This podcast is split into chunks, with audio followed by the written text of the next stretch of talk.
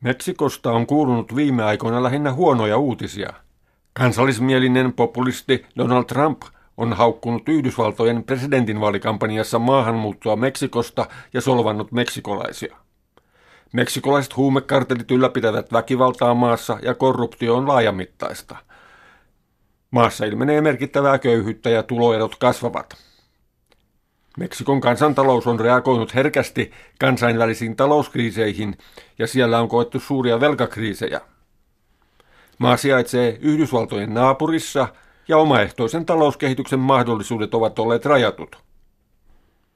Meksikossa on kuitenkin kehittynyt suuria yksityisiä yrityksiä, jotka ovat nousseet omalla alallaan kansainvälisesti merkittäviksi. Eräs näistä on sementtiteollisuusyritys Cemex. Omaa sementtiteollisuutta on syntynyt yleensä suuriin teollistuviin ja kaupungistuviin etelän maihin, kuten Meksikoon, Brasiliaan, Intiaan ja Kiinaan. Eräs perussyy tähän on ollut sementin ja betonin suuri paino, jolloin sitä ei yleensä kannata kuljettaa pitkiä matkoja. Meksikon kansallisen yliopiston tutkija Virginia Mercado on kirjoittanut Semexin noususta saksalaisen kehityspoliittisen aikakauslehden Entwicklung Zusammenarbeitin erikoisnumerossa, jossa käsitellään kansainvälisten suuryritysten nousua etelästä. Siinä on artikkeleita myös muiden maiden suuryrityksistä, kuten intialaisesta Tata-konsernista. Virginia Mercado kirjoittaa. Cemex, joka on suurimpia meksikolaisia yrityksiä, on maailman kolmanneksi suurin sementtiteollisuusyritys. Tämä yritys on tullut tunnetuksi siitä, että se on ajanut yritysten sosiaalista vastuuta ja kestävää kehitystä. Niinpä siitä on tulossa tärkeä toimija tulevaisuuden kaupunkia suunniteltaessa. Olen aiemmin esitellyt tässä ohjelmasarjassa meksikolaisen Carlos Slimin telekommunikaatio-imperiumin nousua sekä Slimin nousua maailman rikkaimmaksi mieheksi. Tämä puheenvuoro on jatkoa tälle ohjelmalle ja muille Meksikon kehitystä tarkasteleville puheenvuoroilleni. Jotta saisin monipuolisen käsityksen Semeksistä, olen käynyt läpi myös laajan kirjon nettilähteitä. Meksikon pohjoisosissa sijaitseva osavaltio Nuevo León ja sen pääkaupunki Monterrey ovat olleet keskeisiä paikkoja Semeksin kehityksessä. Monterrey sijaitsee lähellä Yhdysvaltojen rajaa, mikä on helpottanut muun muassa uuden Yhdysvalloissa kehitetyn teknologian leviämistä rajan yli. Sementtiteollisuusyritys Cementera Hidalgo perustettiin 1906 ja Cementos Portland Monterrey 1921. Kun Yhdysvalloissa puhin suuri talouspula iski Meksikoon 1930-luvun alussa, nämä fuusioituvat uudeksi yritykseksi Monterreyssa Cementos Mexicanos Cemex 1931. Samanaikaisesti Sambranon perhe sai vaikutusvaltaa yrityksessä. Kun taloudellinen nousukausi alkoi 1960-luvulla, hyvässä kunnossa ollut Cemex alkoi hankkia muita meksikolaisia sementinvalmistajia. Siitä tuli Meksikon suurin sementiteollisuusyritys 1976. Virginia Mercado kommentoi. Vastakohtana muille meksikolaisille sementin valmistajille Semex pyrki alusta lähtien olemaan mukana uudenaikaisen teollisuuden kehittämisessä. Näin se oli hyvin tuottava ja siitä tuli ennen pitkää Meksikon johtava yritys toimialallaan. Semexissä ja sen toimintaympäristössä tapahtui useita merkittäviä muutoksia 1980-luvun puolivälistä lähtien. Pääjohtajaksi tuli 1985 Lorenzo Zambardo, joka oli visionääri ja suosi suuria avauksia. Meksiko siirtyi kauppajärjestö GATTiin 1986 ja ulkomaankaupan avautuminen kulminoitui Meksikon liittymiseen yhdessä Kanadan ja Yhdysvaltojen kanssa Pohjois-Amerikan vapaakauppa-alueeseen NAFTAan 1994. Samanaikaisesti Meksikossa liberalisoitiin talouselämää ja maasta tuli näin osa etenevää talouden globalisaatiota. Zambrano ryhtyi ajamaan ensimmäisenä maailmassa raskassoutuisessa sementtiteollisuudessa johdonmukaista informaatio- ja kommunikaatioteknologiastrategiaa jo 1980-luvun puolivälissä. Paitsi uuden teknologian sisäänajo, uuteen strategiaan kuului yhtenäisten standardien omaksuminen yrityksen sisällä. Uusi IKT-osasto ajoi läpi automatisoituja tehdasoperaatioita ja tietokoneistettua kirjanpitoa. Yhtiö perusti satelliittiyhteydet eri toimipisteiden välille ja kaikkien toimihenkilöiden oli omaksuttava sähköpostin käyttö. Lisäksi tietokoneita toimitettiin työntekijöiden koteihin.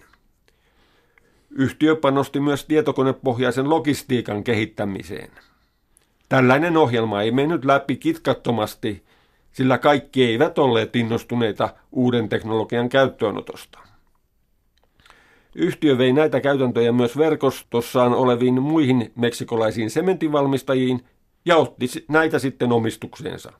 Siitä tuli hallitseva tuottaja Meksikon markkinoilla. Semeksin kansainvälistyminen alkoi 1990-luvulla. Ensimmäinen laajentuminen ulottui Espanjaan, Venezuelaan ja Yhdysvaltoihin. Espanjan ja Yhdysvaltojen markkinat ovat sitten olleet keskeisiä ulkomaisia markkinoita. Laajentuminen Aasiaan ja Afrikkaan alkoi 1990-luvun lopulla. Cemex on toiminut 2010-luvulla 50 maailman maassa ja yhtiöllä on 44 000 työläistä. Virginia Mercado toteaa. Zambrano oli ratkaiseva henkilö, jonka johdolla Semex laajeni globaaliksi yritykseksi. Hänen aloitteestaan Semex kehittyi samanaikaisesti yrityksen sosiaalista vastuuta korostavaksi toimijaksi ja hän tuki projekteja, joiden avulla ihmisten tuli saada uusia toimintamahdollisuuksia. Semex otti käyttöön vähitellen iskulauseen Semex Way eli Semexin tie markkinointitarkoituksiinsa. Sen tarkoitus oli kertoa yrityksen toiminnan hyvistä käytännöistä. Se käsitti kertomuksen yhtiön informaatiokommunikaatioteknologiastrategiasta ja sen menestyksestä sekä uutena aihepiirinä yrityksen toiminnan sosiaalisen vastuun alueella. Kun Yhdysvaltojen markkinoiden avannuttua ja Semexin laajennuttua sinne osoittautui, että Semex on uudenaikaisempi ja paremmin johdettu yritys kuin amerikkalaiset sementtialan yritykset. Tämä johti amerikkalaisten yritystutkijoiden, kuten Harvardin yliopiston ja Wharton Schoolin tutkijoiden kiinnostukseen tätä yritystä kohtaan 2000-luvulla.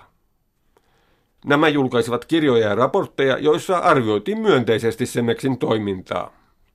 Yritys sai Wharton Schoolin huomionosoituksen 2004 informaatioteknologian onnistuneesta käyttöönotosta.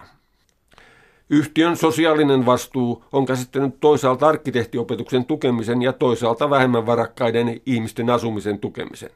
Uuden arkkitehtiopetuksen tarkoituksena on ollut luoda osaamista sosiaalisen vastuun mukaisten uusien asuntoalueiden suunnitteluun.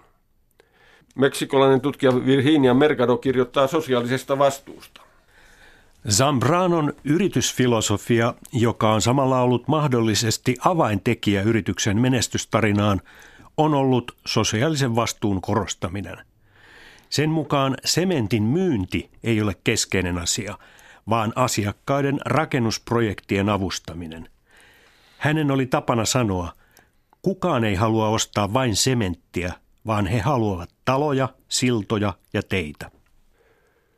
Tunnetuin Semeksin sosiaalisen vastuun ohjelmista on Patrimonio Hoi, jonka tarkoituksena on auttaa asunnottomia rakentamaan omakotitaloja. Amerikkalaisten maiden järjestö OAS myönsi Semeksille 2007 näiden sosiaalisen vastuunohjelmien johdosta huomionosoituksen Corporate Citizen of the American Awardin. Näiden mallien taustalla ja yrityksen menestyksen kruunaamana Lorenzo Zambrano nousi Carlos Limin jälkeen Meksikon toiseksi rikkaimmaksi mieheksi. Kuten Carlos Limin telekommunikaatioyrityksillä on Semexillä ollut hyvin hallitseva asema Meksikon markkinoilla. Meksikolaiset nationalistit, joihin kuuluu monia UNAMin tutkijoita kuten Virginia Mercado, pitävät tällaista monopoliasemaa hyvänä, koska se suojelee Meksikoa Yhdysvaltojen suuryrityksen tunkeutumisesta Meksikon markkinoille ja toisaalta antaa näille meksikolaisille suuryrityksille turvaa kriisin aikana.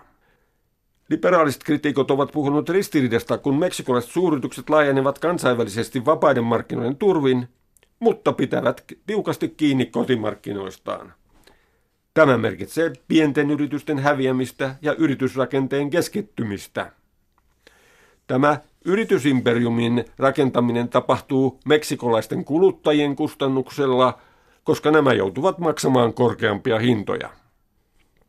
Kun Meksiko on liittynyt kehittyneiden teollisuusmaiden järjestön OECDn jäseneksi, OECD-tutkijat ovat huomauttaneet maan kilpailuviranomaisten heikkoudesta ja laatineet raportteja hintojen vääristyneestä muodostumisesta Meksikon kansantaloudessa.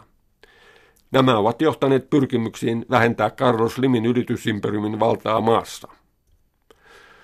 Kun Semex on ottanut kestävän kehityksen osaksi yritysstrategiansa, tämä on hankala aihe, kun yritys toimii hyvin energiaintensiivisellä alalla ja käyttää raaka-aineenaan uusiutumattomia mineraaleja.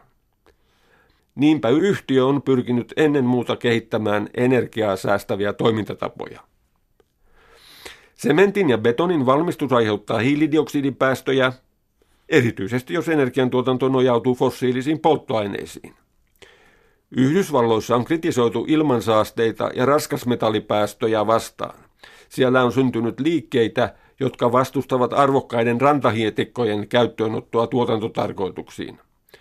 Englannissa on kritisoitu puolestaan tuotannon aiheuttamia ongelmajätteitä ja pölyä.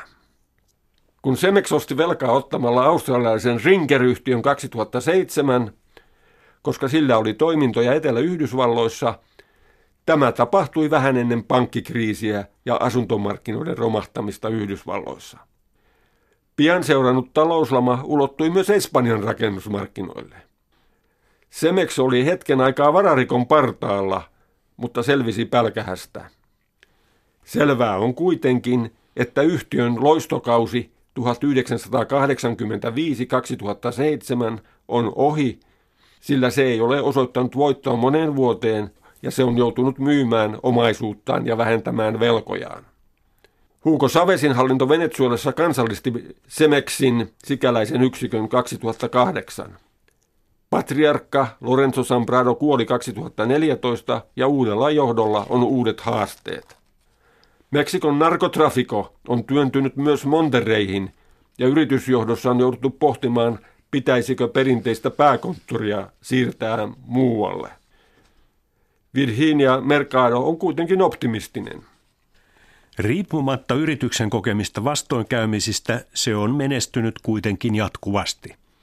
Semex nimitettiin 2014 latinalaisen Amerikan globaalisimmaksi yritykseksi. Tämän nimityksen antoi Miamiissa Yhdysvalloissa toimiva Foromulti Latinas-laitos, joka pyrkii tuomaan esiin merkittäviä latinalaisamerikkalaisia yrityksiä.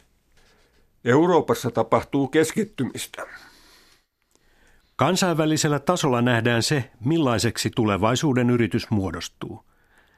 Viime kesänä ilmoittivat kaksi Semexin suurinta kansainvälistä kilpailijaa, sveitsiläinen Holkim ja ranskalainen Lafarge, fuusiostaan. Tämän fuusion tarkoituksena on muodostaa maailman suurin rakennustarvikkeiden valmistaja. Tämän fuusion jälkeen Semexistä tuli maailman toiseksi suurin sementtiteollisuusyritys – myös saksalainen Heidelberg Cement ja italialainen Italsementti neuvottelevat Euroopassa fuusiosta. Taustalla väijyy myös Kiinan talouskriisi ja ylituotanto-ongelmat. Kiinassa on myös sementistä ylituotantoa ja siellä on jo pyritty dumppaamaan halpaa sementtiä Afrikan markkinoille.